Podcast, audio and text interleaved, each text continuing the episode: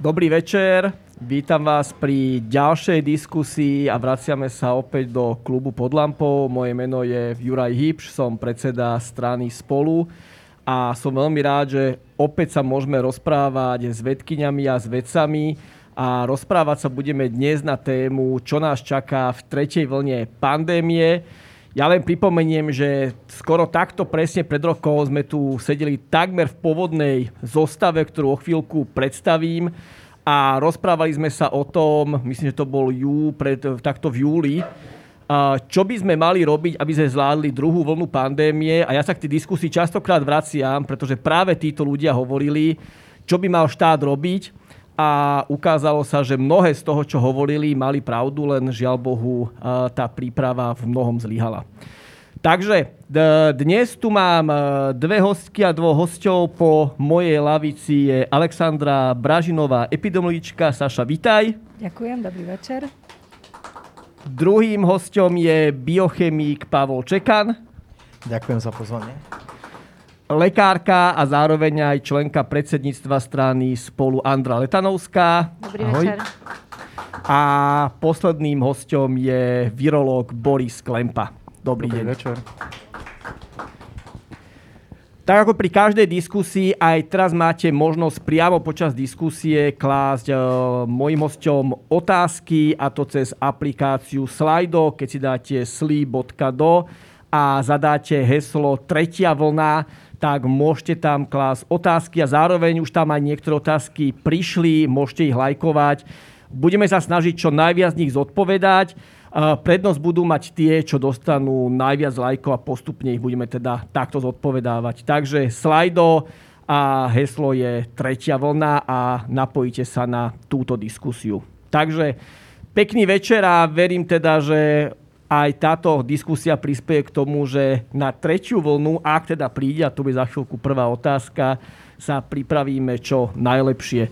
A Saša, ty ako epidemiologička, e, prvá otázka bude smerovať na teba. E, my sa rozprávame o tom, že čo nás čaká tretej vlne. Povedzme si, že teda, či vôbec príde, lebo veľa ľudí mi písalo, aj keď som zvedel tú diskusiu, že čo straším, prečo to vôbec ideme riešiť, veď už ide leto, dajme si pokoj a tá tretia vlna, že to už možno nebude. Takže prvá otázka, či to vôbec príde, na také čoho to môžeme predpokladať a keď áno, tak v akom rozsahu? Mm, v epidemiológii je taká univerzálna odpoveď na každú otázku. A to znie, v angličtine to je, že it depends, čiže to záleží. A teda to záleží od toho, že či sa pýtaš na Slovensko, alebo na Európu, alebo globálne celý svet – Uh, ale aby som teda zodpovedala konkrétne, tak uh, nie, otázka by nemala stať, že či príde, ale kedy príde. Vidíme krajiny, kde už uh, v podstate hovoríme o tretej vlne. Veľká Británia, Portugalsko, čísla rastú aj v európskych krajinách ako Nemecko, Francúzsko, Španielsko a tak ďalej. Um, ono je to trochu na diskusiu, kedy už označovať začiatok ďalšej vlny, alebo kedy teda ešte hovoríme o možno vrchole tej predchádzajúcej vlny, ale situácia celosvetová je taká, že e, šíri sa delta variant, ktorý je vysoko infekčný, e, šíri sa v nezaočkovaných komunitách, v nezaočkovanej populácii a je ani nie, že vysoko pravdepodobné, ale neodvratiteľné, že sa bude šíriť aj u nás. A v podstate už pozorujeme, máme pár zachytených prípadov, je možné, že, alebo teda je pravdepodobné, že tých prípadov je v skutočnosti viac už aj v našej populácii. Čiže uh, predpokladáme v priebehu leta nárast prípadov, hospitalizácií a s tým aj spojených umrtí. Takže tretia vlna príde na Slovensko, príde už zrejme v, uh, v priebehu leta. Je tu niekto z vás, aby som tam nešiel takto poradie, kto povie, že Saša, že mm, ty sa možno míliš, nebude to takto. Uh, tú pandémiu asi čakáte viacerí. Otázka je teda, že bude to už teraz cez, cez letné prázdniny. A spýtam sa ešte možno inakšie, že kedy my môžeme začať hovoriť, že naozaj tá tretia vlna začína. Že čo bude ten indikátor, že si povieme, áno, je to tu a poďme proste teraz robiť tie veci, aby sme tú tretiu vlnu čo najlepšie zvládli. Boris Klempa. Tak ja myslím, že potvrdím to, čo povedala Saša, že otázka je kedy, čiže to, že príde, asi nikto nespochybňuje. A o tom, že kedy príde, sa naozaj môžeme trochu akože tu diskutovať. Môžeme mať rôzne na to pohľady, ale v podstate nikto z nás asi to nevie povedať určite, ako to bude. Ja som jeden z tých, ktorí sa prikláňajú k tomu, že predpokladám, že nejakej tej nejakému dramatickému nárastu tých prípadov príde teda až v septembri, aj keď priznávam, že možno je to len zbožné želanie moje. A teda vychádzam z toho, že do veľkej miery to šírenie samozrejme závisí od, od, od správania ľudí. Nie je to o tom, že cez leto je výborné počasie a preto sa vírus nešíri, ale je to predsa o tom, že sme oveľa menej v práci, deti nie sú v školách, stretávame sa veľmi často iba vonku, vnútorné priestory sú oveľa lepšie vetrané, takže všeobecne verím, že, že tie zhoršené podmienky pre šírenie vírusu predsa len napriek tomu novému variantu nejakým spôsobom ešte budú zaberať. Navyše v čase, keď je tých prípadov málo, sa to dá aj lepšie trasovať, aj kontrolovať. Takže ja skôr predpokladám teda, že e, ten rozhodujúci moment nastane vlastne v septembri, keď sa deti vrátia do školy, keď všetci sa vrátia z dovoleniek, začnú vo veľkom všetci pracovať to bude z môjho pohľadu asi ten najkritickejší moment. Vy hovoríte to, že čo sme sa tu rozprávali vlastne takto pred rokom, že tým, že sa ľudia vrátia do práce, sú vnútorné priestory, možno z časti školy, aj keď tam to sa dostaneme ešte k tým školám, či deti sú tie, ktoré sú tým e, rizikovým faktorom aj, aj prenášania ale je tam riziko aj to, že, a minule sme sa o tom rozprávali, že ľudia sa vracajú z dovoleniek, sú odcestovaní a zrazu proste sa to tu aj vďaka týmto dovolenkám prepukne? Alebo spýtam sa inakšie, že keby sme teraz radikálne obmedzili dovolenky v zahraničí, je možné, že zvládneme tú tretiu vlnu lepšie? No, no, v podstate delta variant je niečo, čo importujeme k nám, takže to jednoznačne súvisí s tým, že to prichádza zo zahraničia a my síce máme Bratislavu, ktoré, ktorá je medzinárodné mesto, ale nemáme napríklad Londýn, kde naozaj ten príchod alebo tá frekvencia naozaj tých zahraničných je obrovská. Čiže naozaj to prichádza práve našimi ľuďmi. E, prevalencia delta variantu v podstate v dnešnej dobe, keď sa pozrieme na to, koľko cez sekvenácie vidíme. To možno Boris povie lepšie, ale bavíme sa fakt, že o možno 1-2%. Nachádzame sa niekde, kde sme boli pri britskom variante, niekde možno v polovičke decembra.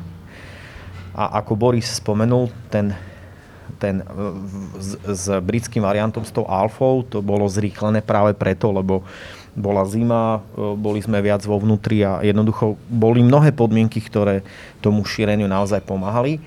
Teraz prichádza leto a je, je tu niekoľko faktorov, ktoré to šírenie trošku spomaluje. Ale je tiež pravda, že ak by sme obmedzili dovolenky do zahraničia, obmedzili by sme aj import delta variantu. Zatiaľ to len tak jemne buble a uvidíme. V podstate my máme Slováci možno jedno šťastie, že máme skúsenosť že s, obro, s nenormálne úspešnou prvou vlnou a potom s neskutočne neúspešnou tou druhou. Že svetový, svetový unikát prvej a úplne, že takmer, že svetový unikát tej druhej. A my musíme urobiť všetko preto, aby tá tretia bola, čo sa týka počtu hospitalizovaných, viac blížiaca sa k tej prvej, ale čo sa týka otvorenia ekonomiky, naopak, aby sme mali čo najviac otvorenú ekonomiku a školy a tak ďalej. Samozrejme, že ja si myslím, že k tomu sa ešte dostanú aj ostatní rečníci a nechcem, nechcem povedať všetko naraz, ale máme to vo vlastných rukách. Tak by som ukončil svoj vstup. Andrea, teba sa spýtam, ty si priamo teda v tej prvej línii, si primárka na, na Áro v, v Bratislave. Prebiehajú nejaké, nejaké prípravy, že keď bude tu tretia vlna, že čo, čo s tým, ako to budete zvládať? Lebo vieme, že tej druhej vlne naozaj tie nemocnice mnohom kolabovali. A ako to vyzerá u vás? Tak e, nielenže prebieha príprava, my sme vlastne ani neprestali e, fungovať v režime pohotovostnom. Stále máme jedného, dvoch pacientov s ľahkým priebehom, ktorí majú COVID u nás v ústave. Nie sú kriticky chorí, nie sú na iske, na áre, ale sú tam a tie opatrenia sme neprestali realizovať.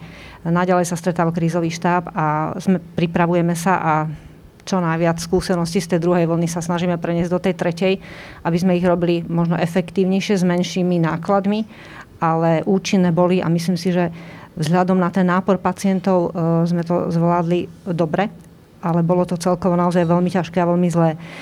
Myslím si, že na to, aby nekolabovali nemocnice, sa musí urobiť krok niekde pred nemocnicami. E, keď začali kolabovať nemocnice niekedy v januári, alebo kolabovať, keď začali E, začali sa venovať takmer výhradne covidovým pacientom a skoro všetko ostatné šlo na stranou, tak e, v tom čase nám bolo jasné, že niekedy 2-3 týždne, 4 týždne dozadu sme niečo veľmi podcenili. A myslím si, že kľúčové je dnes nepodceniť tie 3-4 týždne predtým, než nám začnú kolabovať nemocnice. A pre mňa ako pravekára, ja budem tak trochu menej vedecky a viacej z tej praxe hovoriť, pre mňa začne tretia vlna vtedy, keď začnú narastať počty chorých pacientov, chorých ľudí na infekciu. Infikovaných, ale najmä chorých, ktorí majú nejaké príznaky. A kedy začne kríza, vtedy, keď opäť začnú narastať hospitalizácie, počty ľudí v nemocnici, ktorí vyžadujú intenzívnu starostlivosť, lebo vtedy to má obrovský dopad na tých všetkých ostatných. Čiže kedy to bude, neviem to odhadnúť, neviem, neviem to posúdiť. Možno, že sa to bude vedieť dať porovnať s prvou vlnou, možno s druhou a možno so žiadnou. Ja by som bola najradšej, keby sme to nevedeli porovnať so žiadnou z nich, ale napríklad tým, ako to prebieha dnes v Británii. Majú náraz počtu infikovaných, dokonca aj chorých s ľahkým priebehom, ale nestúpajú im hospitalizácie, nemajú prudký náraz kritických chorých a nestúpajú im úmrtia. A to je možno ten scenár, ktorý by sme mali cieliť a ktorý by sme, ku ktorému by sme sa chceli priblížiť. Keď si spomínala tú Britániu, spomínala to aj, aj Saša, tie otázky tu už teraz chodia a asi sú najviac e, kladené. V Británii je tá vysoká miera zaočkovanosti, napriek tomu tu spomínali práve Britániu, kde teda uh, začína to, že tretia vlna. Ako je to možné, že keď hovoríme o tom, že očkovanie je práve tou cestou k slobode, že spomínajú tu tak často práve Britániou, myslím, že teraz to bol e, naposledy ešte Izrael, ktorý má tiež vysokú mieru zaočkovania. Ak môžem začať odpovedať na túto otázku, to je práve o tom, čo hovoríme. Myslím, že už to tu aj zaznelo. Tento delta variant sa šíri najmä medzi, alebo primárne medzi nezaočkovanými a takisto aj v tej Veľkej Británii väčšina, veľká väčšina tých nových prípadov sú ľudia, ktorí nie sú zaočkovaní.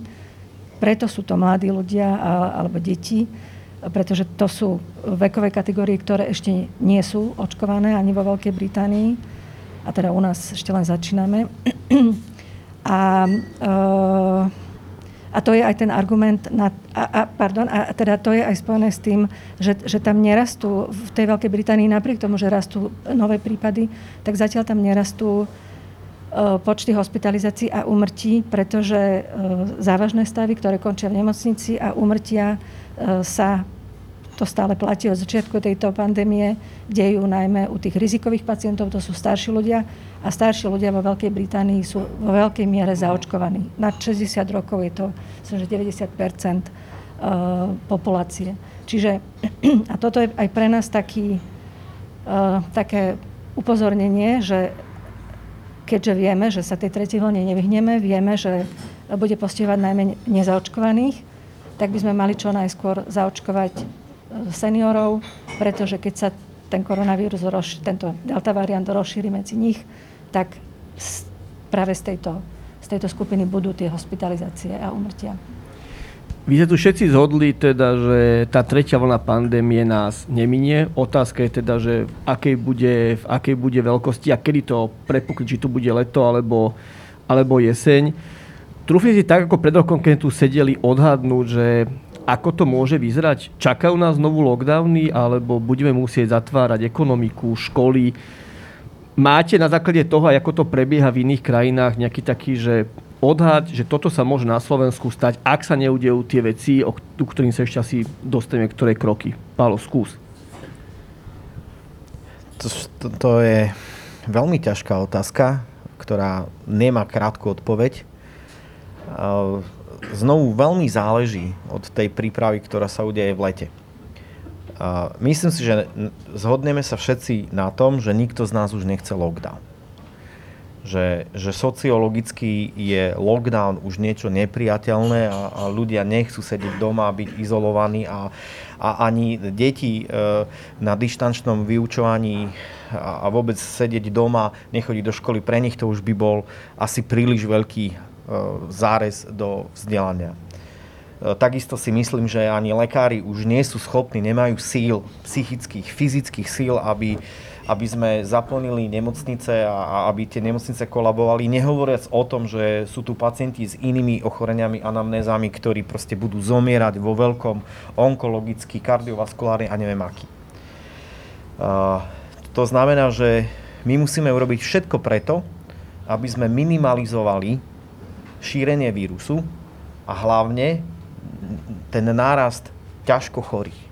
A na to máme niekoľko spôsobov. Jeden je samozrejme najefektívnejší a najlepší, to je očkovanie. Čiže záleží od toho leta, naozaj máme dva, možno maximálne tri mesiace.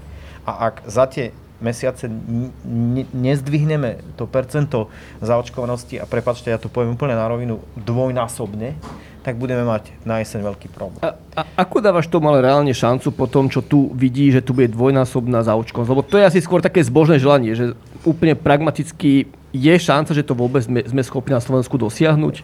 Ja vždy verím v zdravý rozum, nechajme sa prekvapiť. V minulosti, teda 3 mesiace dozadu sme mali problém, že vakcín naozaj nebolo dostatok. Čiže naozaj sme očkovali toľko, koľko sme mali. Teraz tých vakcín bude dostatok to znamená, že jeden problém odpadáva, uvidíme, nechajme sa prekvapiť. Dúfam, že vyhrá zdravý rozum. Druhý spôsob, ako e, e, eliminovať e, šírenie infekcie je testovanie a trasovanie. To nám ukázali štáty ako Dánsko, ktoré tiež mali 2000 povedzme infikovaných denne, ale len troch mŕtvych denne. To znamená, že robili 100-200 tisíc PCR testov, čiže zachytávali tých ľudí skoro pri nízkej virálnej náloži a tým pádom jednoducho udržiavali nízku virálnu nálož v celej spoločnosti a týmto dosiahli e, vynikajúci priebeh e, tej, tej dru, povedzme druhej vlny. Aj na to existuje teraz nová národná testovacia stratégia a tá by mala pomôcť. Je tam naozaj všetko, naplánované je to vynikajúce, vynikajúco, uvidíme, aká bude ex- e, exekúcia a implementácia.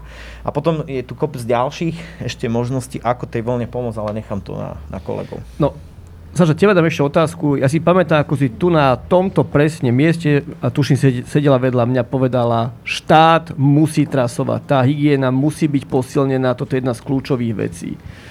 Máme za sebou teda viac ako rok pandémie sme už schopní trasovať tak, že keď sa to spustí, tak tá hygiena to zvládne? Sme schopní trasovať, teda vyhľadávať pozitívnych a ich kontakty, tak ako doteraz. Mm, štruktúrálne sa e, nič nezmenilo. E, regionálne úrady verejného zdravotníctva boli dočasne posilnené, jednak brigádnikmi, alebo teda ľuďmi na, na dohodu o vykonaní práce, jednak vojakmi. Teraz už aspoň za Bratislavský RUVZ môžem povedať, že vojaci tam už nejaký čas nie sú, brigadníci takmer všetci tiež už nie, pretože teraz už to nie je potrebné. Čiže mm, je, sme v stave ako na začiatku pandémie a podľa môjho vedomia e, nedošlo k nejakej zásadnej zmene. No, toto ale ako počúvam, to sme tam, kde sme, kde sme reálne boli. Uh, mali sme teda brigádnikov, vojakov. Je pripravený štát, že keď teraz sa tu naozaj tá tretia vlna rozbehne, že veľmi flexibilne zareaguje a všetky tech personál nejakým spôsobom posilní. Mnohí teda komunikujete aj, aj s, s vládou, ste pri krízovom štábe.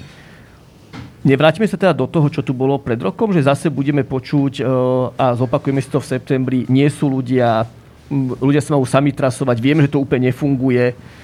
Čo by teraz sa malo teda stať, aby sme boli pripravení? Ja neviem, či uh, je v pláne v, v zálohe nejaký, um, nejaký nový krok. Je, je. Uh, Plánuje sa veľké call centrum. O, o, call, cent, o call centre som počula uh, z úst ministra zdravotníctva E, call centrum v zmysle e, takej centrály, kde by sedeli ľudia a telefonovali pozitívnym a ich kontaktom a tým by odbremenili um, pracovníkov RUVZ. To by určite výrazne pomohlo. Napokon o tom sa hovorilo od apríla zhruba minulého roku. Uh, ale ešte to som chcela povedať, že aj tie regionálne úrady sú teraz v, v inej situácii, ako to bolo pred rokom, pretože už je veľká časť populácie tej ich spádovej oblasti zaočkovaná. Čiže keď budú ohniská, uh, tam, kde je vysoká miera zaočkovanosti, budú tie ohniska menšie, lokálne, je veľká pravdepodobnosť, že budú zvládateľné.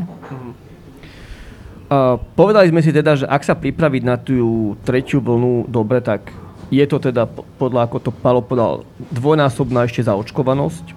Uvidíme teda, dostaneme sa ešte k očkovaniu, už teraz chodia otázky k očkovaniu rôzneho druhu. Uh, je to teda o dobrom trasovaní a o tom, ako sa na toto uh, pripravíme.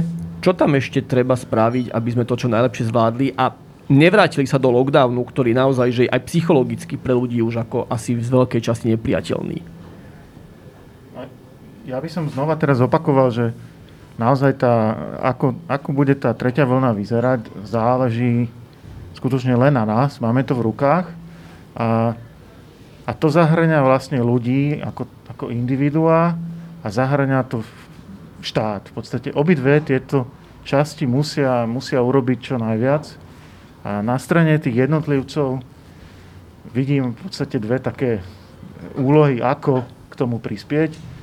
To prvé je samozrejme dať sa zaočkovať. To je tá najjednoznačnejšia vec, najlogickejšia. A druhá je, že byť zodpovedný a keď už sa vracam od niekiaľ, napríklad zo zahraničia, tak vlastne do, dodržiavať tie opatrenia, poctivo, poctivo zostávať v tej karanténe, urobiť naozaj maximum preto, že ak som náhodou nevedomky niečo priniesol, aby sa to lokálne nezačalo čo najviac šíriť. No a potom sú tie domáce úlohy štátu a teda tam podľa mňa to vyhľadávanie kontaktov je, je absolútne kľúčové a práve v tej situácii, zakiaľ je tá situácia ešte dobrá, pretože keď už je raz v jednej chvíli nejaká tá hranica prekročená a už sa to proste objektívne nedá zvládať, tak to je už iba dôsledok toho, že v tom čase, keď sa to ešte zvládať dalo, tak vtedy sa to ne, vtedy niečo, niečo zlyhalo. Takže e, to, to trasovanie, ja som z toho ako naozaj v rozpakoch, že prečo v tejto oblasti sa očividne nič nedieje, teda ja to neviem ja určite v žiadnom tom krízovom štábe ani ničom podobnom nie som, ale tak ako minulý rok, aj teraz proste len dúfam, že naozaj na pozadí tie prípravy bežia. No a okrem toho vyhľadávania kontaktov určite tie testovacie kapacity sú veľmi dôležité s tým, že veľmi jednoznačne sa potvrdilo, že kľúčové testovanie s pomocou PCR, takže tam tiež mám pocit, že teda tie kapacity z predchádzajúcich vln, čo sa týka PCR, neboli zase zrovna ideálne. A aj tam je priestor, ako, ako by sa to dalo riešiť. A myslím si, že tam tiež nemusí byť zase len všetko, že aby štát vytváral vlastné testovacie kapacity, ale aby vlastne dal veľmi jasné signály, aby tie súkromné laboratória presne vedeli, do čoho idú, aby mali oni motiváciu tie kapacity taktiež navyšovať. Ja sa ešte predbehnem. Ešte veľmi dôležité pár vecí, že by sme si o tom veľmi jasne povedali. Delta variant má e, e, ešte jedna kľúčová vec, je, že má oveľa kratšiu inkubačnú dobu. A k tomu treba prispôsobiť všetko. To znamená, že aj tá kontrola hraníc musí byť tomu prispôsobená rýchlosť testovania, ešte rýchlejšie trasovanie, to, to, k tomu musíme sa prispôsobiť za 2-3 mesiace. E, koľko je tá inkubačná doba? Povedzme no, si úplne, že 2, vieme? 2-3 dní. 2-3 dní. Čo, čo... Sériový interval, čiže moment, odkedy uh, prvý infikovaný sa teda u neho sa prejavia príznaky až po prejavení príznakov u toho presne. druhého identifikovaného, koho, koho on nakazí, tak ten sa skracuje na no, 2-3 dní. Presne tak. To znamená, že, že to trasovanie ešte musí byť rýchlejšie, dokonca výsledky PCR testov musia byť rýchlejšie. Mobilné testova, testovanie e, by malo dostať zelenú, lab testy, ale veľmi dôležité je aj sekvenovanie, čo napríklad robí Boris, e, pretože aj, aj no, nové varianty môžu vznikať nielen tie, ktoré importujeme, ale dokonca aj u nás. A, a, a treba o nich vedieť a, a treba sa na nich, na nich pripraviť. Liečba, profilaxia, ďalšia z vecí, my musíme sledovať všetko, čo sa deje vo svete, lebo my, my musíme naozaj, to, to, to kľúčové slovo, bol, kľúčová veta bola povedaná tu, že musíme robiť všetko preto, aby sme dokázali vyhrať boj s koronavírusom pred nemocnicami. Čiže, čiže do tohto spada, spada aj liečba, e, koktejly monoklonálnych protilátok a, a, a, a vôbec nevieme, ešte možno ďalšie liečby prídu, o ktorých ani vôbec nevieme. Sú rôzne klinické skúšania sartánov a, a, a kolchicinov a neviem čoho všetkého. Teda uvidíme, dúfajme, že niečo ešte na jeseň príde, čo nás môže ešte prekvapiť. A toto všetko musí spadať aj pod kompetenciu vlastne ministerstva zdravotníctva a, a, a tie odborné skupinky naozaj musia toto celé sledovať, pretože každá jedna tá malinčka, mali, malinká vec bude veľmi dôležitá a naozaj tú mravenčou prácou my dokážeme tú tretiu voľnu zvládnuť. Uh, Andra, na teba možno otázka, teda bavíme sa o tom, že ako sme pripravení. Hej. To trasovanie, ja som stal taký rozpačitý, lebo mám také deja vu spred roka, kde sme to tu veľa hovorili, aké to je dôležité a, a potom sa vlastne nič nestalo. Ako naozaj bolo to veľmi, veľmi zlé. Potom sme mali myslím, že diskusiu o 3 mesiace a sme si hovorili tie celku hororové príklady, čo tá hygiena musí zvládať s obrovským nasadením a už sa to preklope, už sa to nedalo. Uh, ty aj spolupracuješ s mnohými, s mnohými ľuďmi. Ako to ty vnímaš? Aj to, že teda si priamo lekárka. Je ten štát, a vieš povedať aké konkrétne veci, že áno, tá príprava sa deje, počuli sme tu niečo o call centre, čo môže naozaj tie následky tretej vlny minimalizovať tak, že nebude tu mať lockdown?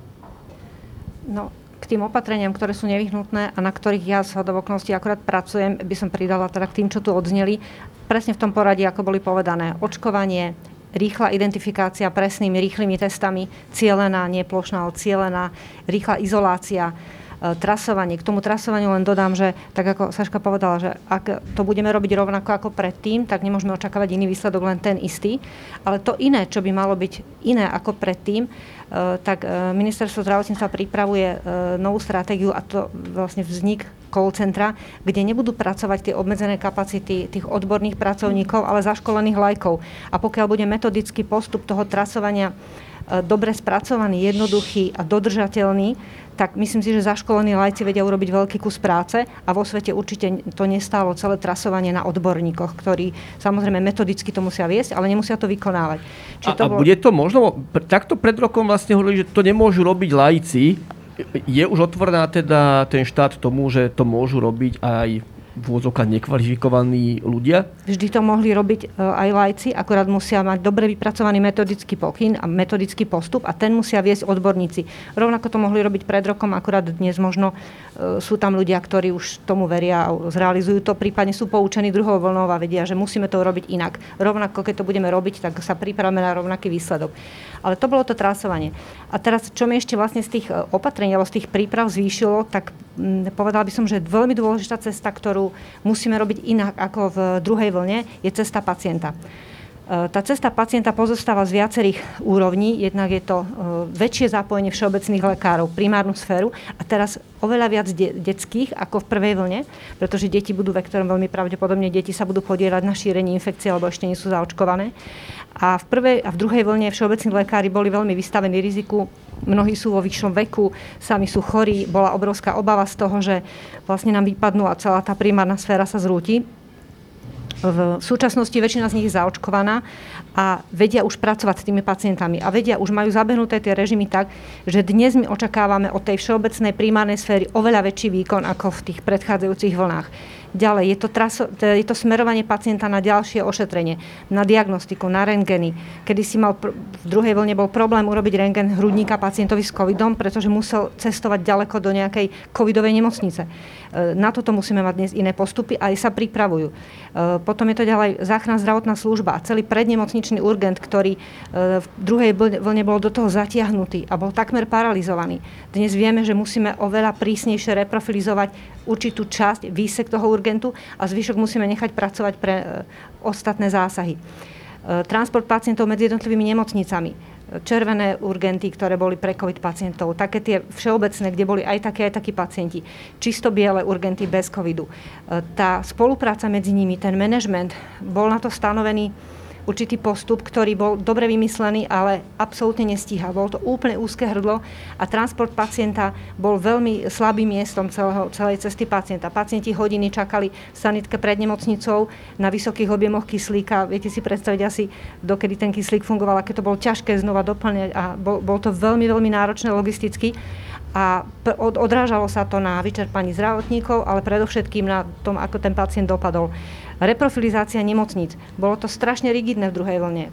Kým sa reprofilizovali nemocnice a kým dostali nemocnice pokyn, že prestante operovať, začnite liečiť len COVID pacientov a buďte pripravení, trvalo to dlho a bolo to nechané na takú samovládu tých nemocníc. Oni to zvládli oveľa lepšie, ako vyzeral support ministerstva ale potom aj ten návrat k bežnému životu. Trvalo to príliš dlho a pacienti mohli byť oveľa skôr riešení, tí necovidoví myslím. Čiže všetky tieto veci, uh, napríklad tá dočasná pomoc uh, zahraničných lekárov, provizorné trojtýžňové ára zriadené a zabezpečené zahraničnými lekármi, s ktorými sa aj ťažšie komunikovalo. Bolo to veľmi pekné gesto, ľudské gesto, ale nebolo to vôbec efektívne. Mm. Toto všetko musíme urobiť inak a musíme byť na to pripravení bez ohľadu na to, či budú prichádzať do nemocnic pacienti alebo nie sú. A na tomto sa pracuje. A tu zodpovednosť teda, aby sme konkrétne boli aj teda, že na ministerstve zdravotníctva. Ministerstvo zdravotníctva to koordinuje, bude robiť tie rozhodujúce kroky ako regulátor, reprofilizácia a tak ja neviem, výber, eh, management cesty pacienta medzi nemocnicami. Ale tá realizácia je tak, ako bola aj v druhej vlne na nemocniciach. Akurát verím, že bude menej živelná. Takto ich nemocnice museli same provizorne improvizovať každé vo svojom priestore. A teraz verím, že to bude viacej koordinované. A čo je úplne kľúčové, zber dát. Ten zber dát v druhej vlne bol veľmi nespolahlivý. Počet eh, intubovaných, ventilovaných pacientov bol úplne nezodpovedajúci realite. A dnes toto musím robiť úplne inak. Uh, ste tu veľakrát spomenuli návrat z dovoleniek, že je dôležité, aby ľudia teda dodržiavali opatrenia a tak ďalej. Spia sa tak úplne laicky. Na Slovensku je veľká tendencia obchádzať pravidlá, keď je tá, tá možnosť, to sme videli veľakrát. O, v novinách sa popísalo o tom, ako si ľudia vyrábali rôzne potvrdenia a nechodili na tie testy, keď mali. Sme my ako krajina schopní, keď sa teraz, dnes je vysvedčenie, ľudia sa rozberú na dovolenky, vôbec zvládnuť a zisťovať, kto sa vrátil z toho zahraničia, či je naozaj v karanténe, rozdiel medzi očkovanými a neočkovanými. Ako sme na to pripravení ako Slovensko? Určite nevieme skontrolovať každého a netrúfam si odhadnúť, akú časť z tých, čo prichádzajú, sme schopní skontrolovať, že naozaj sa zaregistrovali do e-hranice, že naozaj zostali v karanténe, teda podľa toho, z aké krajiny prichádzajú a že naozaj išli na test podľa toho zase, z aké krajiny prichádzajú. Tie úrovne kontroly máme minimálne dve. Regionálne úrady kontrolujú práve tú e-hranicu, tých, čo sú zaregistrovaní. To, a tam sa človek musí dobrovoľne zaregistrovať. Tam sa človek musí dobrovoľne zaregistrovať, áno. Bohužiaľ, nefunguje žiadna, žiadna automatická kontrola. Takto pred rokom sme tu mali, týždeň to fungovalo tú e-karanténu, kde na základe dát mobilných operátorov, keď človek prišiel na Slovensko zo zahraničia, tak bolo to nahlásené do databázy, ktorú kontrolovali regionálne úrady, že toto je ten človek, čo prišiel cudziny, má byť v karanténe. Dokonca boli tam aj, eh, vždy bol vyslaný signál, keď ten človek vyšiel z karantény. Nebolo to technicky doriešené z viacerých dôvodov sa to prestalo používať, naozaj fungovalo to veľmi krátko. Z môjho pohľadu je to na škodu, že nemáme nejaký takýto automatický systém kontroly, pretože je to len na ľuďoch. Čiže regionálne úrady to kontrolujú a policia náhodne kontroluje vybranú časť tých, čo majú byť v karanténe, či sú naozaj v karanténe. Nie je to 100% ukontrolovateľné, ako hovorím, ne, netrúfam si odhadnúť, aká časť je ukontrolovateľná je to do veľkej miery na zodpovednosti ľudí a vieme, že na to sa spoliehať ne, nemôžeme. Čiže určite bude veľa mm, prípadov tých, čo sa mali zaregistrovať, otestovať a byť v karanténe, unikať a určite viacerí z nich budú práve tí infikovaní, čo šíria vírus. Veľa sme tu rozprávali dnes, že delta variant. Uh, môžeme si povedať trošku, že čo znamená delta variant, aké sú jeho rizika a, a hrozby? Boris Klempa. Tak delta variant je teda to, čo pôvodne bolo označované ako tzv. indický variant. Vznikol teda v, alebo prvýkrát bol rozpoznaný v Indii. E, tá situácia pripisuje sa mu práve to drastické zhoršovanie situácie v Indii, ktoré sme zaznamenali niekoľko týždňov dozadu. Spočiatku bola tá situácia trochu neprehľadná. E, nebolo úplne ani jasné, že či skutočne je to len ten indický variant, ktorý je za to zodpovedný. E, z vedeckého hľadiska tam boli rozpoznané minimálne tri také pod skupiny už v rámci tohoto variantu. Pôvodne teda sa za indický variant považovalo všetko, čo patrilo do línie B1617. A potom sa to už rozčlenilo na 617.1, 2 alebo 3. A tiež počiatku nebolo jasné, či všetky tieto tri sú vlastne rovnako zodpovedné alebo rovnako dôležité. V podstate sa to ukázalo tým, že ako vo Veľkej Británii jednoznačne prevládala len jedna z týchto troch podskupín a to je ten 617.2. Takže to je to, čo dnes považujeme za teda delta variant. Ten názov vznikol na základe iniciatívy VHO, ktorá teda sa snaží zaviesť terminológiu takú, ktorá nebude tie jednotlivé krajiny nejakým spôsobom stigmatizovať.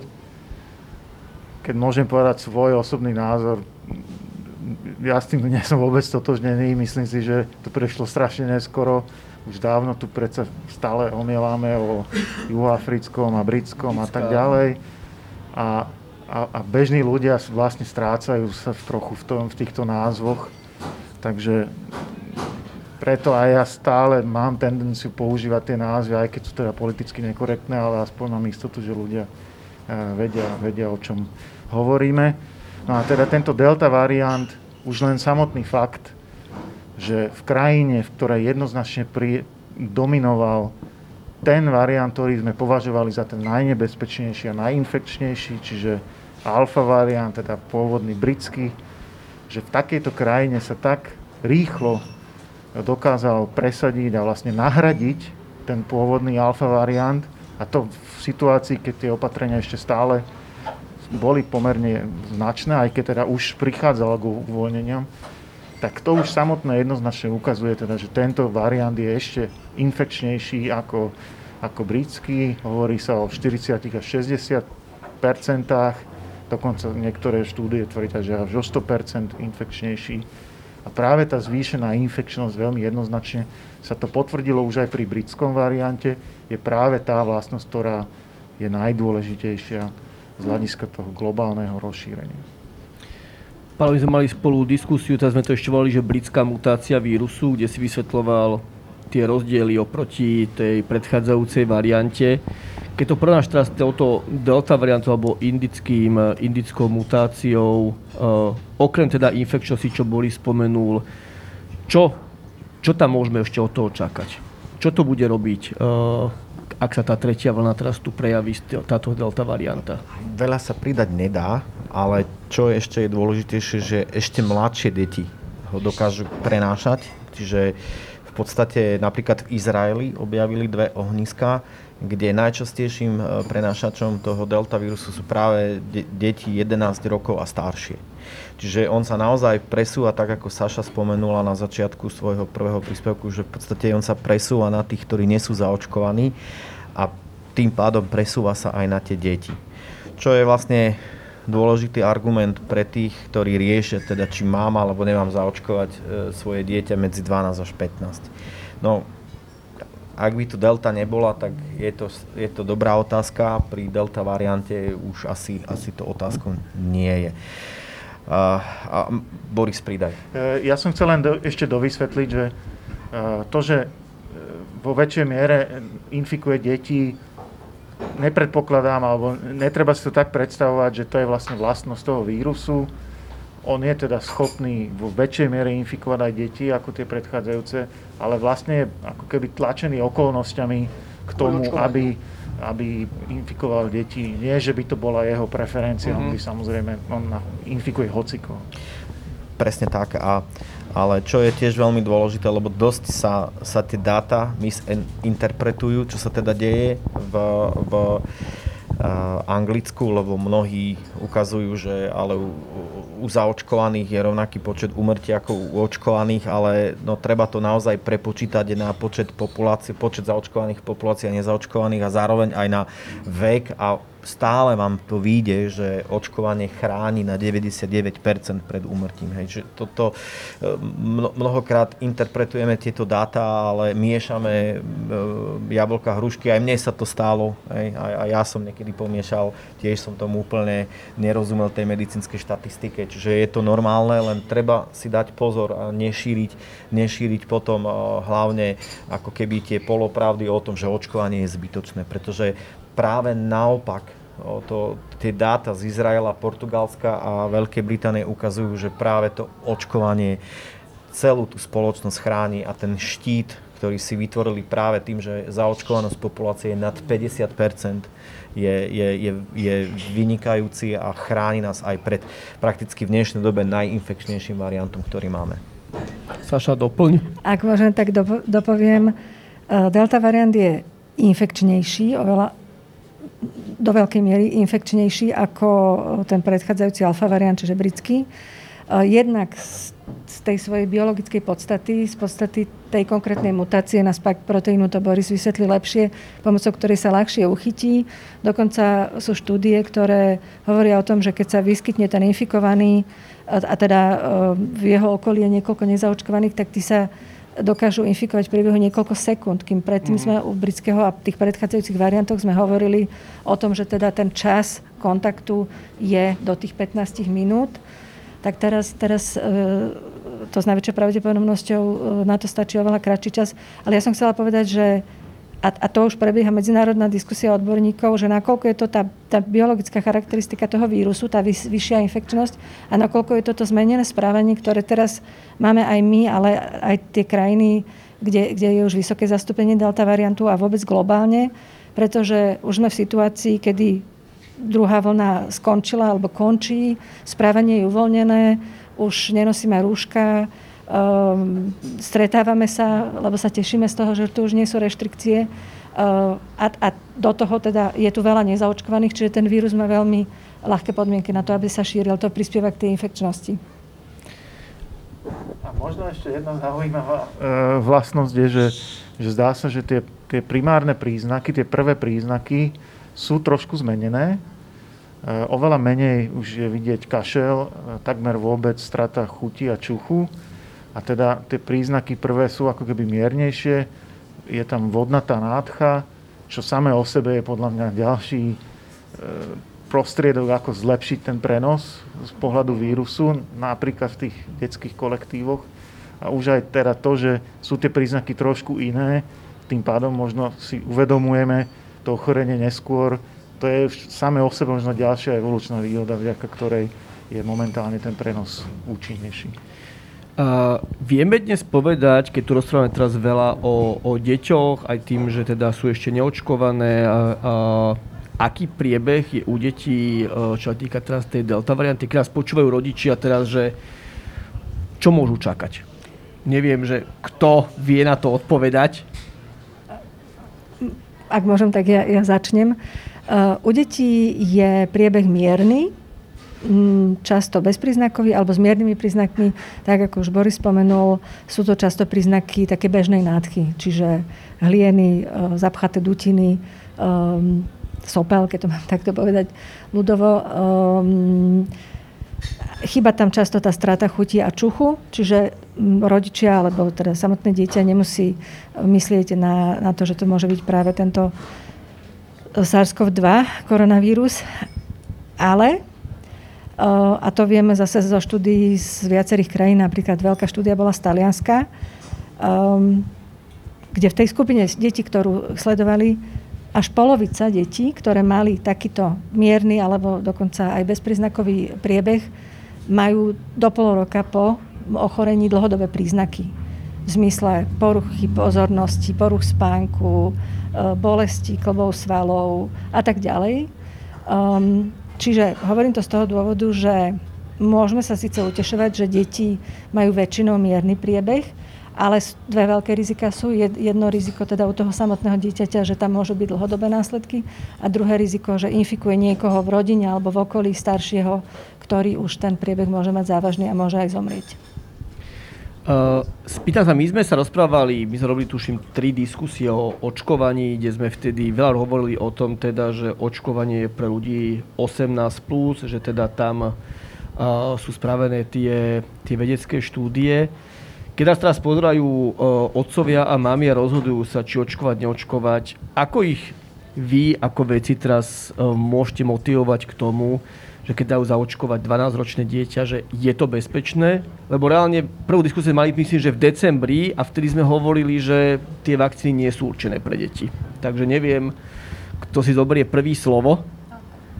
Veľmi krátko, len uh, skôr z takého opäť uh, praktického hľadiska. To, že sa začali očkovať dospelí na 18 rokov, vyplýva z toho, že väčšina štúdí na nové liečiva alebo nové molekuly sa robí na dospelých, zdravých dospelých dobrovoľníkoch tá detská skupina alebo tá, tie detské kategórie sa testujú vtedy, ak sa očakáva veľký prínos alebo je veľké riziko, že bez vakcinácie by teda tie deti mohli mať ťažký priebeh. Na dnes naozaj nevieme, čo bude dlhodobo u tých detí. Sú, je to neznáma choroba. Napriek tomu, že rok a pol liečíme pacientov, zomierajú nám, niektorých vyliečíme, stále je to neznáma choroba a stále nás niečím prekvapí. Tak takisto, ako hovorila Saška, to pol roka po ľahkom priebehu nejaké dlhodobé následky, to je e, pre mňa ako pre rodiča by to bolo veľmi desivé a určite by som sa nad tým zamýšľala, minimálne by som sa chcela o tom dozvedieť viac. A práve preto, že u detí ten priebeh nie je úplne nevinný a nielen preto, že sú prenášačmi a môžu starých rodičov nakaziť, ale aj sami môžu mať dlhodobé, dlhodobé problémy. Práve preto to bolo motorom toho, že sa začalo testovať vakcína aj na nižších kategóriách vekových a preto sa dostala e, vlastne do odporúčaní. Čiže začalo sa na dospelých nie preto, že by sme si a priori mysleli, že pre deti je škodlivá, ale preto, že takto obvykle býva. A deti očkujeme od narodenia e, vakcínami, ktoré sú otestované, ktoré vieme, že prinášajú e, osoch v porovnaní s tým, čo spôsobovali tie vírusové ochorenia alebo aj tie ochorenia, na ktoré boli určené. A takisto je to aj s touto vakcínou. Dnes vieme, že je to dôležité, deti môžu byť tiež ohrozené a preto sa začalo robiť e, testovanie, výskum, štúdie a potvrdili, že je to bezpečné aj v tejto kategórii. Ja možno k tomu teda poviem takú tu, ten, ten vlastný, vlastný pohľad na to, že teda áno, od začiatku sme hovorili, že deti sa neočkujú preto, lebo v klinických skúškach deti nie sú, tak je to z etických dôvodov vždy, vždy, pokiaľ to teda nie je niečo špecifické pre deti. A že to je vlastne len ten jediný dôvod. No teraz tie klinické skúšky na deťoch od 12 do 18 už boli urobené a ale boli urobené na oveľa nižších počtoch. Keď sme teraz boli zvyknutí, že 30-40 tisíc dobrovoľníkov pri, pri dospelých, tak teraz pri tej mRNA vakcíne od Pfizeru boli v tých klinických skúškach rádovo niekoľko tisíc, myslím 4, 2 a 2, alebo tak nejako. Čiže len niekoľko tisíc a to už hneď teda vyvoláva tie, tie otázky a obavy. A ja osobne som si tiež povedal, že tak prečo tu je len niekoľko tisíc, niečo, čo sa vyskytuje s, pr- s frekvenciou, jeden prípad zo 100 tisíc sa tam proste neukáže. Ale v tomto teda, ja osobne som si povedal, že ja o tom neviem takmer nič. Sú na to autority, ktoré presne tieto veci majú na starosti. Sú to profesionáli, ktorí e, sa tomuto venujú dlhodobo vychádzajú zo všetkých skúseností, ktoré boli už predtým s tými dospelými. Takže oni musia vedieť, že tých 2000 alebo koľko je vlastne pre takúto skúšku dostatočné. A, a preto to im dôverujem a považujem to za, za bezpečné. A v podstate za, dávajú im za pravdu už tie dáta, ktoré máme z reálneho života, pretože hovoril som o autoritách, ako je Európska EMA alebo americká FDA a vlastne tie reálne dáta zo života im dávajú za pravdu, že vedeli, čo, čo robia, pretože v USA už sú to skutočne milióny detí, ktoré, ktoré sú zaočkované a o tej bezpečnosti v podstate nie sú žiadne, žiadne pochybnosti. Halo, ty máš tri deti, ak sa nemýlim. Keby boli nad 12 rokov, dáš ich zaočkovať v tejto chvíli a v týchto, na základe týchto informácií, čo, čo máme k dispozícii? Určite áno. My ich dokonca nechávame očkovať aj proti chrípke každý rok.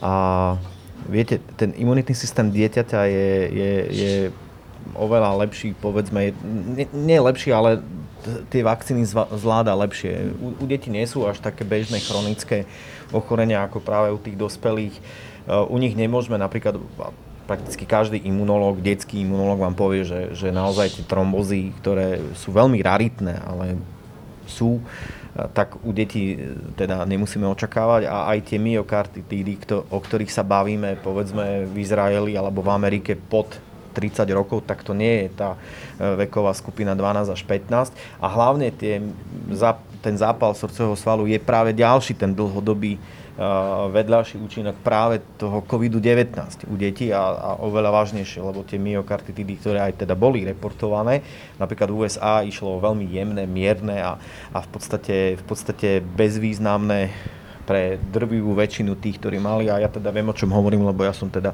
zápal srdcového svalu mal. Čiže, čiže ja som tu medzi vami a bola to v podstate dvojdňová únava a viac strachu mali tí lekári okolo mňa, než ja sám. Čiže, čiže viem o tom niečo a, a preto vedel by som povedať aj vlastnú, vlastnú skúsenosť. A takže to je ten dôvod, prečo sa rozhodli, povedzme, tú kohortu nejakým spôsobom zmen- zmenšiť a boli si istí, že naozaj tá bezpečnosť a účinnosť vakcín bu- bude naozaj dodržaná. No, e, my už viac v podstate k tomu nemôžeme povedať, e, pretože očkovanie je dobrovoľné a to, toto sú naozaj, evi, to je evidencia, to sú fakty, ktoré sú z klinickej praxe. A, a môžeme teda ľudí nabadať, že áno, je to v poriadku, chote a to, ale, ale to rozhodnutie už musíme nechať na nich. Môžem ešte jednu vetu k očkovaniu detí. Poďme na to. že uh, stále platí, že väčšina uh, prípadov infekcie COVID-19 u detí je s miernymi príznakmi, ale vyskytnú sa aj akutné stavy, vyskytuje sa v zriedkavých prípadoch tak, tzv. multiorgánový zápalový syndrom, čo je akutný, akutný stav a doposiaľ, pokiaľ viem, tak zomreli 4 deti na Slovensku práve na tento syndrom. Um, nechcem, aby to znelo ako strašenie, je to fakt, proste COVID-19 napriek tomu, že vo väčšine prípadov u detí prebieha mierne, to tak nemusí byť. A to je podobné ako s tými ochoreniami, proti ktorým očkujeme deti v rámci povinného očkovania detského. Mnoho alebo väčšina z tých ochorení vo, vo veľkej väčšine prípadov prebehnú mierne alebo s nejakými strednými, stredne závažnými príznakmi, ale môžu viesť ku komplikáciám, môžu viesť k umrtiam a keďže tomu chceme predchádzať, preto sme tie očkovania zaviedli. Takže to je ten istý princíp aj u očkovania COVID-19. No, ja ešte teda pridám k tým myokarditidám, aby som teda dovysvetlil, lebo to je taký, taký, taký strašiak teraz najnovšie v Amerike. 300 miliónov zaočkovaných, 300 prípadov myokarditidy, väčšinou e, v, e, v skupine pod 30 rokov. To znamená, že to je 1 na milión.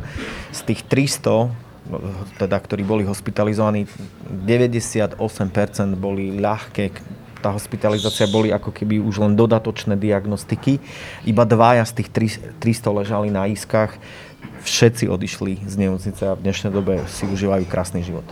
Avšak na COVID-19 zomrelo v Amerike v skupine po 30 rokov 2656 ľudí. Čiže to je 2656 životov, ktoré mohli byť zachránené práve tým, že mohli byť zaočkovaní. Čiže bavíme sa o nula umrtí s, s, s jemnými príznakmi zápalu srdcového svalu versus 2656 e, životov, že, že tá optika je takáto. Keď sme pri tom očkovaní, bolo tu viacero otázok, už predtým mi ľudia písali, že, že pýtaj sa tých odborníkov na vec ohľadne toho, či je možné a, miešať vakcíny.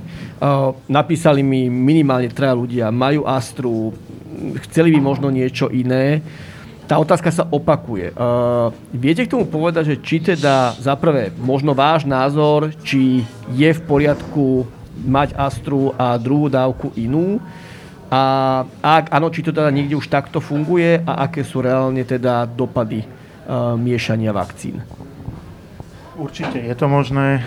takto to už funguje vo viacerých krajinách, minimálne Taliansko, Nemecko, z takých blízkych nám, povedzme. Neviem, či dokonca Angela Merkelová nemá e, dve rôzne dávky. Takže funguje to, zdá sa, že je to bezpečné. Najčastejšie sa samozrejme bavíme o tej kombinácii, že prvá dávka bola e, vektorová vakcína a druhá mRNA. Hypoteticky je to tá najhoršia kombinácia, pretože pri vektorovej sa očakáva najsilnejšie tie vedľajšie účinky pri prvej dávke, kdežto pri, vektor, pri mRNA pri druhej. Ale napriek tomuto e, sa ukazuje v praxi, že, že tá kombinácia je bez problémov a dokonca e, prínosná, že, že tá imunitná odpoveď je, je ešte lepšia. A hlavne, keď e, v súčasnosti vieme, že predsa len tie mRNA vakcíny sú aj na tie nové varianty najúčinnejšie, tak ja si myslím, že je to absolútne relevantný prístup, uh, najmä ak, ide, ak ľudia mali pri prvej dávke vektorovou vakcínou nejaké negatívne pocity, uh, veľmi ťažké vedľajšie účinky, ak by ich toto malo nejakým spôsobom odrádzať do tej druhej dávky, no tak urobme pre nich všetko, čo sa dá, aby sa zaočkovať dali aj tú druhou. Takže ja by som veľmi bol za to, aby bolo možné očkovať aj druhú, druhú dávku inou vakcínou. Andra, ty máš nejaké informácie, že či bude to na Slovensku možné, či to toto pripravuje, alebo už to dnes je možné? Nemám zaručenú odpoveď, asi, asi pán Klempa má lepšiu, teda hovorí, že áno, ale ja by som... Pardon, chcela by som k tomu dodať ešte to, že, že e, presne ako povedal pán Klempa, podľa mňa najdôležitejšie na tom je, že pre ľudí, ktorých by mala odradiť e, nejaké nepríjemné reakcie, nežadúce účinky alebo strach, z druhej dávky vektorovej vakcíny a mali by sme ich stratiť ako druho zaočkovaných, bola by to veľká škoda a určite v každom prípade by sme im mali odporúčať a dať im túto možnosť výberu prípadne istoty a väčšej bez, pocitu bezpečnosti zaočkovať sa mRNA vakcínou. A čo ešte by som k tomuto vlastne dodala, že na začiatku očkovania na Slovensku sme predlžovali tie intervaly medzi prvou a druhou dávkou z dôvodu, že nebolo dostatok vakcín a chceli sme čo najviac ľudí zaočkovať aspoň prvou dávkou.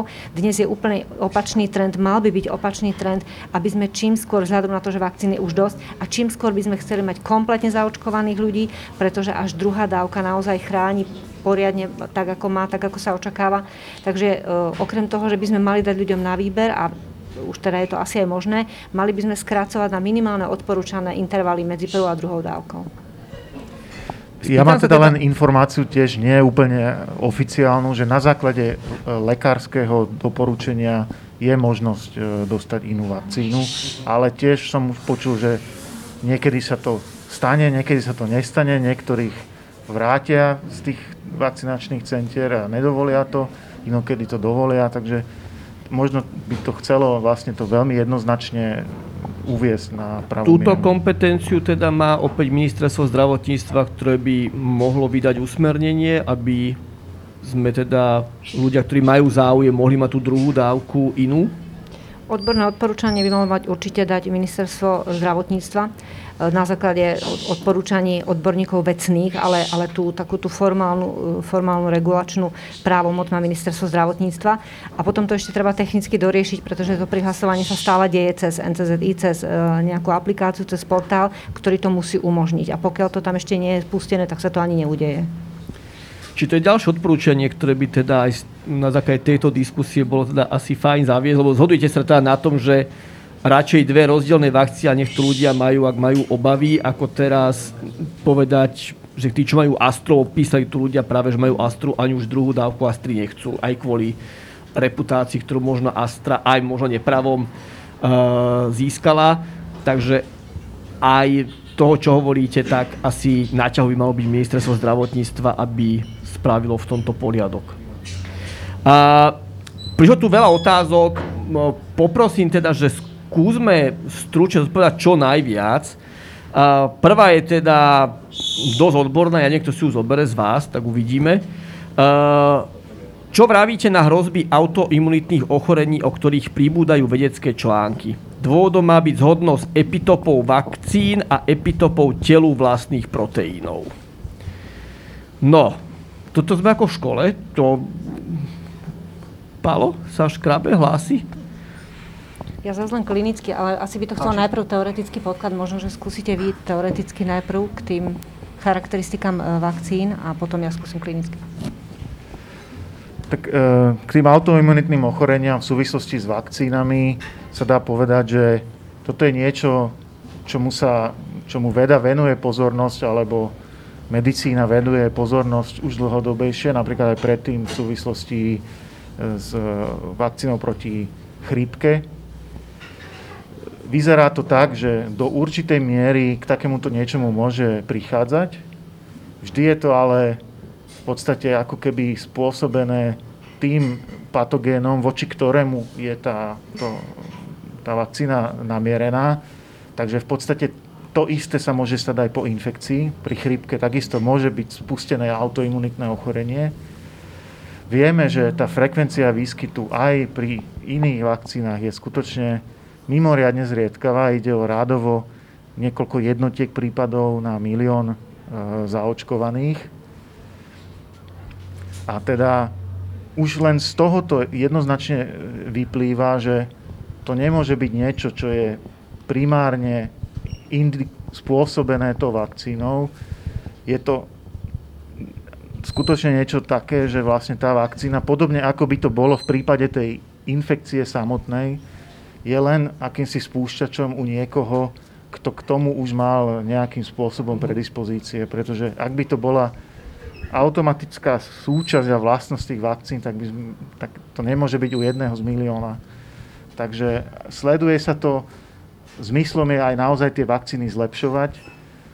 Dá sa to tým, že sa vlastne ako keby cieľene upravujú alebo vyberajú tie epitopy, ktoré by teoreticky mohli mať ten potenciál, že sú schopné rozpoznávať aj niečo, eh, alebo tie, že by tie protilátky následne mohli eh, rozpoznávať aj niečo telu vlastné. Ja doplním možno ešte, ak môžem, k tomu klinicky Poď. trochu, k tým autoimunitným ochoreniam.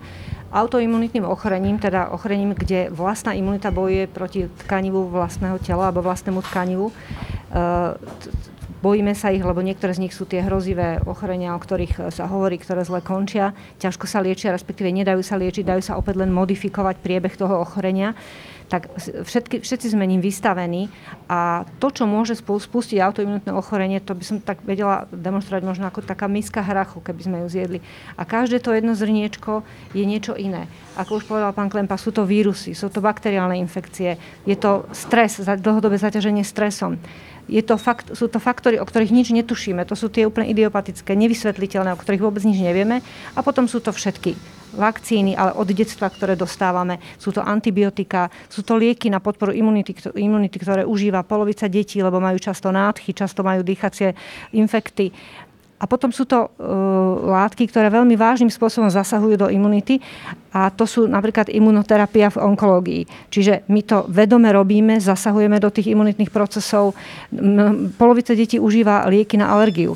Čiže lieky, ktoré potláčajú vlastne e, hyperreaktívnu reakciu napríklad na pele, na trávy, to všetko moduluje imunitu. A Čiže z tej misky hrachu jedno zrniečko určite je aj vakcína proti covidu, ale je to miska hrachu, ktorú my zjeme. A e, práve preto, že je to takto rozšírené a že to môže byť veľmi závažné, tak je to veľmi sledované, je to pod kontrolou poznáme, vieme to monitorovať a tak ako pri všetkých ostatných liekoch, aj pri vakcínach a konkrétne aj pri týchto vakcínach, ktoré dnes sa o nich toľko hovorí, tak je, uh, sme ostražití a sledujeme to. No, ja, ja Máme ešte, tu ešte ja, veľa otázok, ja, ale ešte, ja, ešte, ja ešte pridám, že, že v podstate to je, to je v dnešnej dobe tak, tak ľahko povedať autoimmunné ochorenia, ale tých autoimmunných ochorení je strašne veľa. A hlavne my vo vede e, veľmi my naozaj aj v medicíne to je taká, že evidence-based veda, evidence-based medicína, my naozaj, aby sme naozaj povedali, že to spôsobuje autoimunné ochorenie, my potrebujeme poznať ten proces. Ako? Ako to konkrétne je? To, že niekde môžu byť nejaké podobné epitopy, to, to vždy môže byť. Podstata je ale, že za dekády bol opísaný len jeden jediný. E, volá sa to Asia, Asia syndrom, Asia syndrom. V angličtine to je Autoimmune Syndrome Induced by Adjuvants. To znamená, že adjuvanty, ktoré sa používali vo vakcínach za posledné roky, mohli spôsobovať e, takýto syndrom, čiže mohli byť spúšťačom autoimunných ochorení. Bolo to opísané izraelským vedcom, nepamätám si meno, ale zároveň aj to bolo vyvrátené, ale dobre, toto bolo jediné, čo bolo vedeckou obcov akceptované. No iba, že práve tie mRNA vakcíny už tieto konkrétne adjuvanty nepotrebujú Čiže, čiže znovu pri tých mRNA vakcínach ešte aj tento problém odpadá. A, a to je, kam sa vlastne, vlastne tie vakcíny, čo sa týka aj, aj tej čistoty v úvodzovkách dostali. Máme tu ďalšiu otázku ohľadne protilátok. Otázka znie, má význam kontrolovať protilátky po očkovaní? Keď áno, ako dlho po druhej dávke a aké sú normálne hodnoty? Keď nie, ako inak overiť, či vakcína zabrala? Na to, to by som rada zodpovedala ja. E, nakoľko vediem výskumný projekt, v rámci ktorého sledujeme protilátkovú odpoveď u ľudí po ochorení COVID-19, i keď viem, že viacerí ste tu zapojení do podobných projektov. Um, ale máme e, členov súboru aj po očkovaní a komunikujeme s odborníkmi, e, napríklad imunológmi. A jednoznačná odpoveď je, že je zbytočné nechávať si stanovovať hladinu protilátok po očkovaní, ale v podstate aj po ochorení, po prekonaní ochorenia. A hlavný dôvod je ten, že neexistuje medzinárodný konsenzus v tom, čo je protektívna hladina.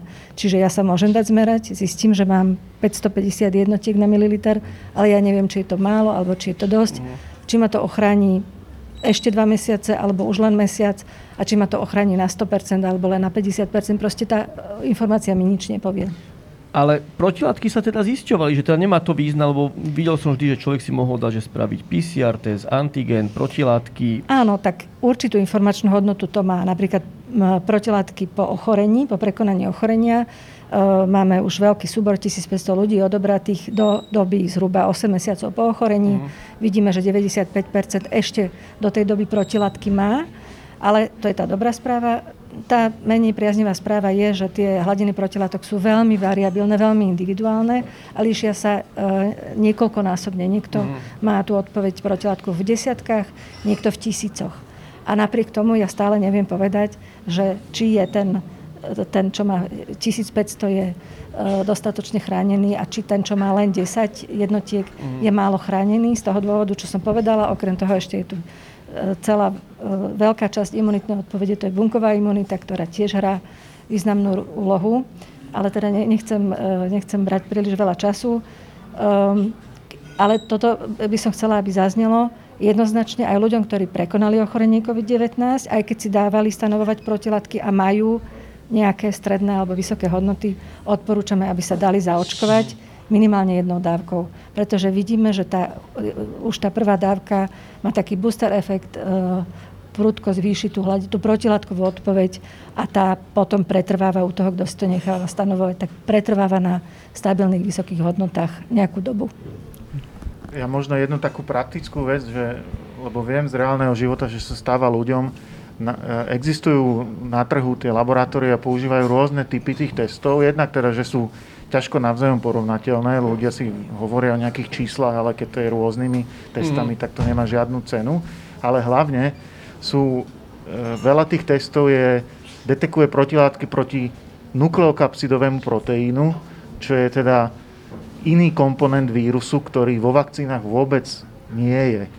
A tým pádom sa ľuďom stáva, že si proste len dajú nechať urobiť test z hodou okolností je to test proti nukleokapsidovému proteínu a ten je negatívny a oni majú pocit, že teda po očkovaní dali sa zaočkovať a sú negatívni. Ale to je len kvôli tomuto, čiže pokiaľ si chcú z nejakého dôvodu predsa len overiť, tak musia si dať záležať na tom, aby, aby to bol test proti tomu spajkovému proteínu.